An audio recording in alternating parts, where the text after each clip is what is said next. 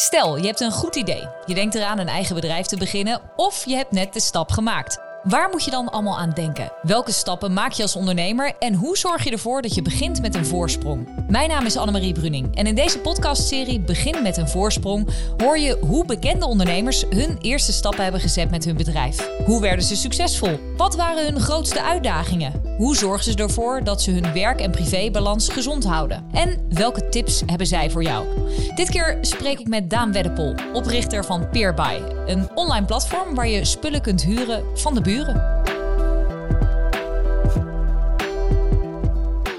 Daan, welkom.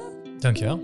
Ja, spullen huren van de buren. Uh, laten we daar maar eens even beginnen. Wat doet Peerby eigenlijk precies? Het is een, uh, een website waarmee je spullen kan lenen van mensen in de buurt. Nou, dat is uh, heel duidelijk.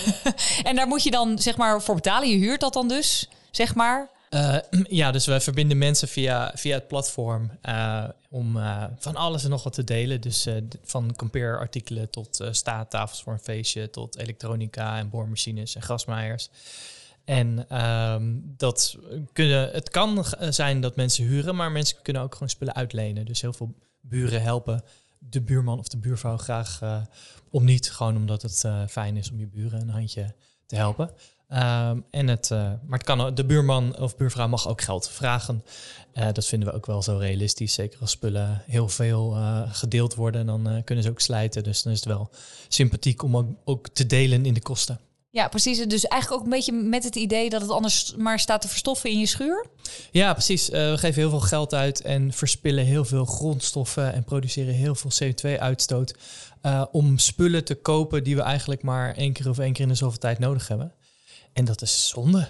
Dat kan veel slimmer. Dus dat, en, dat proberen we op te wanneer lossen. Kwam zo'n dat idee op? Je werd wakker en je dacht, nou, ik ga zo'n platform beginnen. nou, ik, weet, het was, ik weet niet. Ja, ik was, ik was gelukkig al wakker.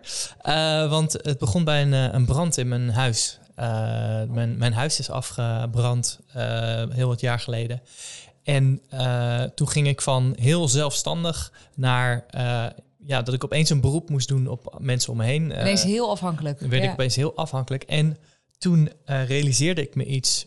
Uh, namelijk dat... Eigenlijk dat hele onafhankelijke, dat dat uh, uh, helemaal niet zo fijn is. En dat mensen, uh, als je ze om hulp vraagt, dat er hele mooie dingen ontstaan. En dat wij eigenlijk gemaakt zijn om ons met elkaar te verbinden en elkaar te ondersteunen. Sterker nog, dat dat is waarom wij als mensen zo succesvol zijn. En dat we daar eigenlijk een beetje van afgegroeid zijn. Uh, dus ik ben, toen dacht ik, ja, we moeten weer wat meer de verbinding aangaan. En in het Engels is daar een heel mooi woord voor. Interdependent, dus niet afhankelijk of onafhankelijk, maar interafhankelijk. Um, en uh, ja, in het Nederlands mist daar een beetje de, een term voor. Maar ik dacht, dat, dat, ja. moeten we, uh, dat, dat moeten we gaan doen. Dus dat was de inspiratie voor mijn bedrijf.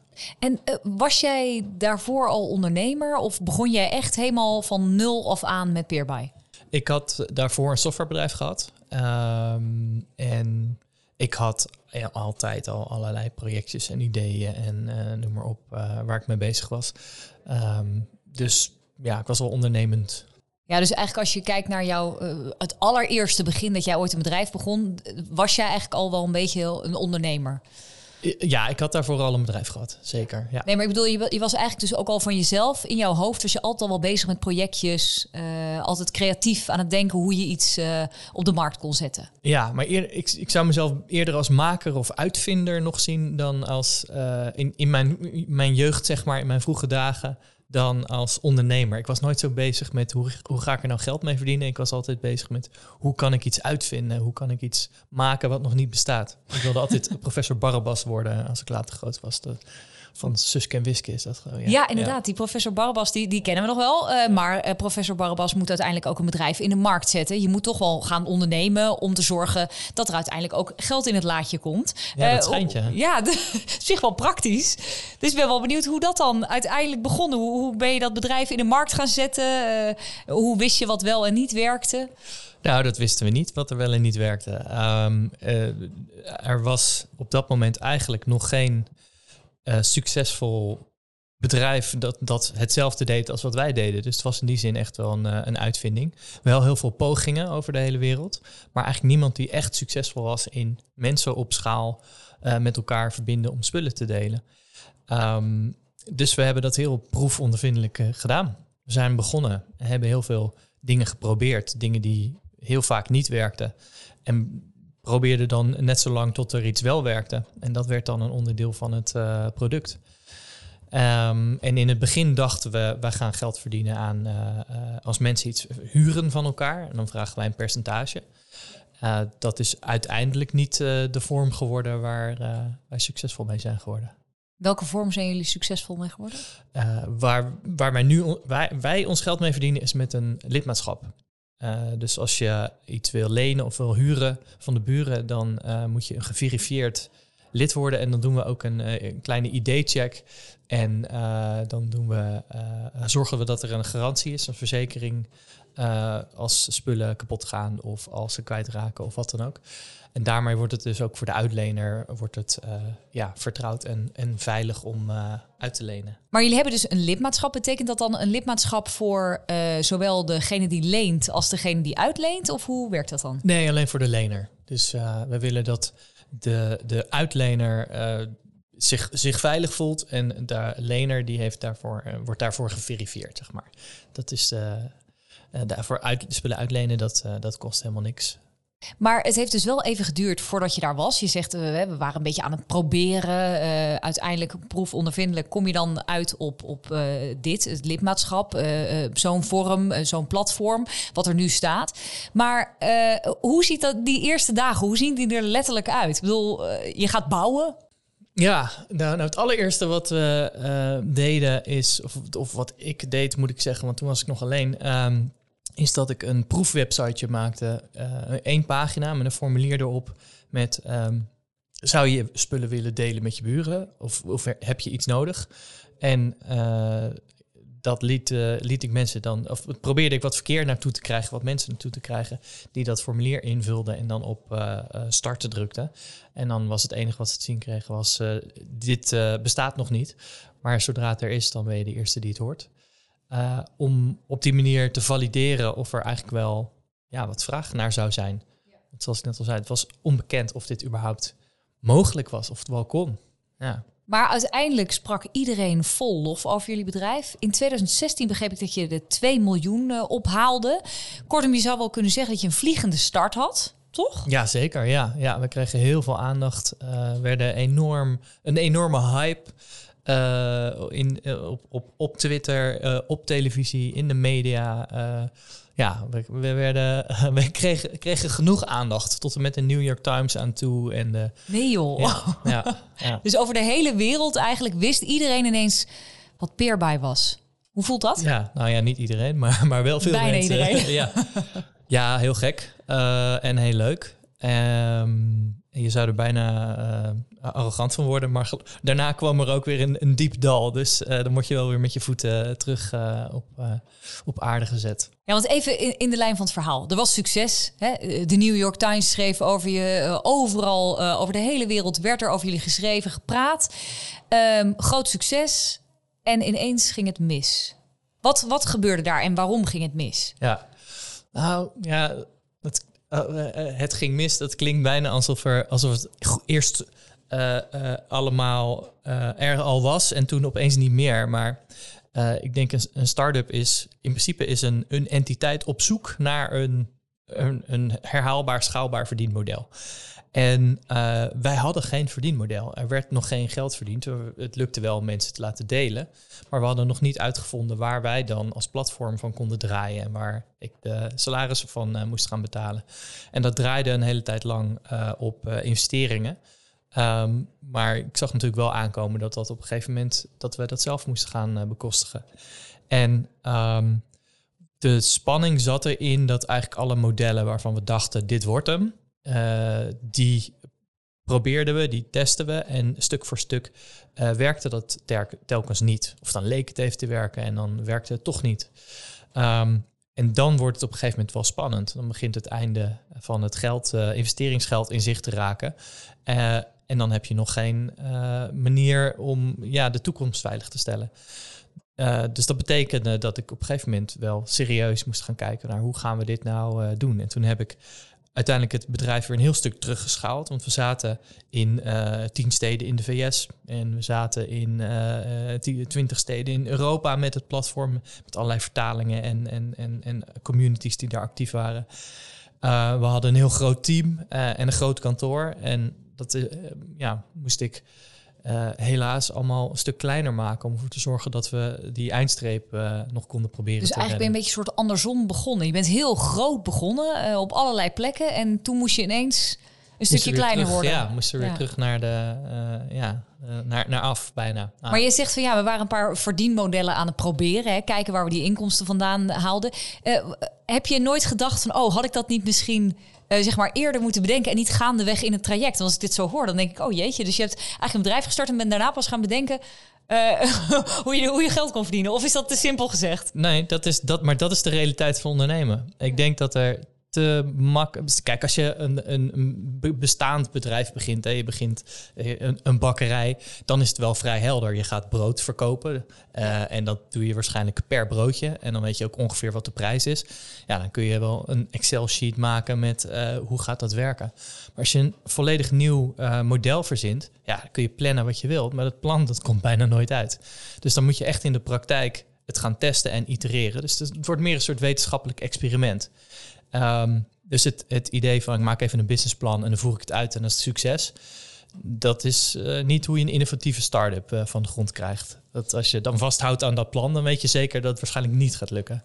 Maar heb jij dan de rust bewaard doordat je hiervoor al een bedrijf had gehad... en dus misschien al uit ervaring kon spreken dat het wel goed zou komen? Of hoe, hoe stond het ervoor qua nou ja, rust in je hoofd? Dat, uh, dat, je weet niet of het goed gaat komen. Je, als je iets nieuws aan het doen bent... Je, je weet niet of er een oplossing is voor het probleem dat je probeert te tackelen.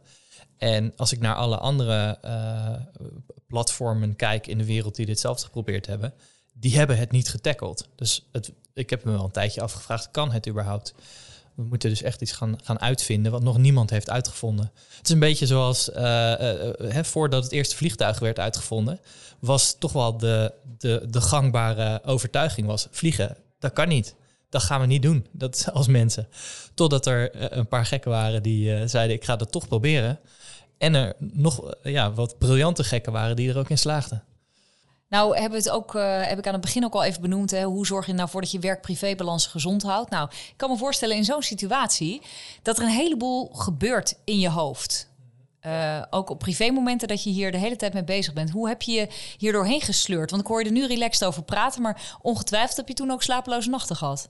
Ja, zeker. Ja, ja hoe zorg je ervoor dat je, dat je, dat je gezond blijft?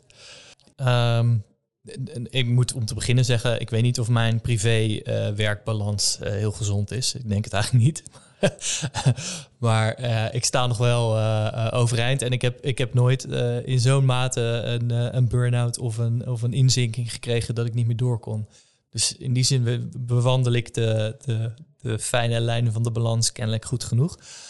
En ja, ik denk dat je als je voelt aankomen van ik, ik, ik, ik kan het niet meer aan of ik red het niet meer. Dat je op zoek moet naar waar vind ik dan nog even, even rust. Waar, um, en als het echt, als ik het echt nou, vermoeid ben of, ge, of geprikkeld of, of te uh, niet meer trek... Ja, dan probeer ik uh, meer vrije tijd voor mezelf in te bouwen.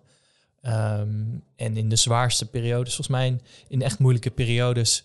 ging ik uh, voor de lunch, ging ik dan uh, rond lunchtijd iedere, uh, iedere keer anderhalf uur... Uh, ging, ik, uh, uh, ging ik even naar huis en dan ging ik echt...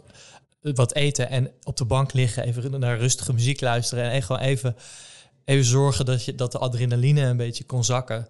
Omdat je anders in een soort cyclus terechtkomt... waardoor je 's nachts niet meer slaapt en uh, noem maar op. Dus ja, inbouwen van, van uh, voldoende rust en kalmeringsmomenten.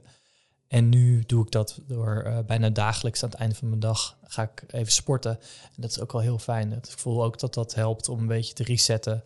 En uh, dan daarna nog even in, uh, in de sauna of in een in, in stoombad. En uh, dat, uh, ja, dan heb je weer een soort reset uh, om uh, uh, ja, rustig te kunnen slapen... en de volgende dag weer ja. uh, vol te kunnen gaan. Je bent er dus wel heel bewust mee bezig, kunnen we wel stellen. Hè? Je zegt, mijn werk-privé-balans is misschien niet gezond. Maar aan de andere kant hoor je ook zeggen dat je er echt wel... je bent wel bewust bezig met rustmomenten in te bouwen... om te zorgen dat je, dat je het ook volhoudt en leuk blijft vinden. Ja, Ze zeggen wel eens dat uh, ondernemen topsport is. En ik denk dat dat eigenlijk wel een beetje klopt. En uh, ik, ben er, ik ben begonnen als een sprint. En op een gegeven moment had ik door, als ik uh, dit zo blijf doen, dan red ik het niet meer. Dan, dan komt het niet goed.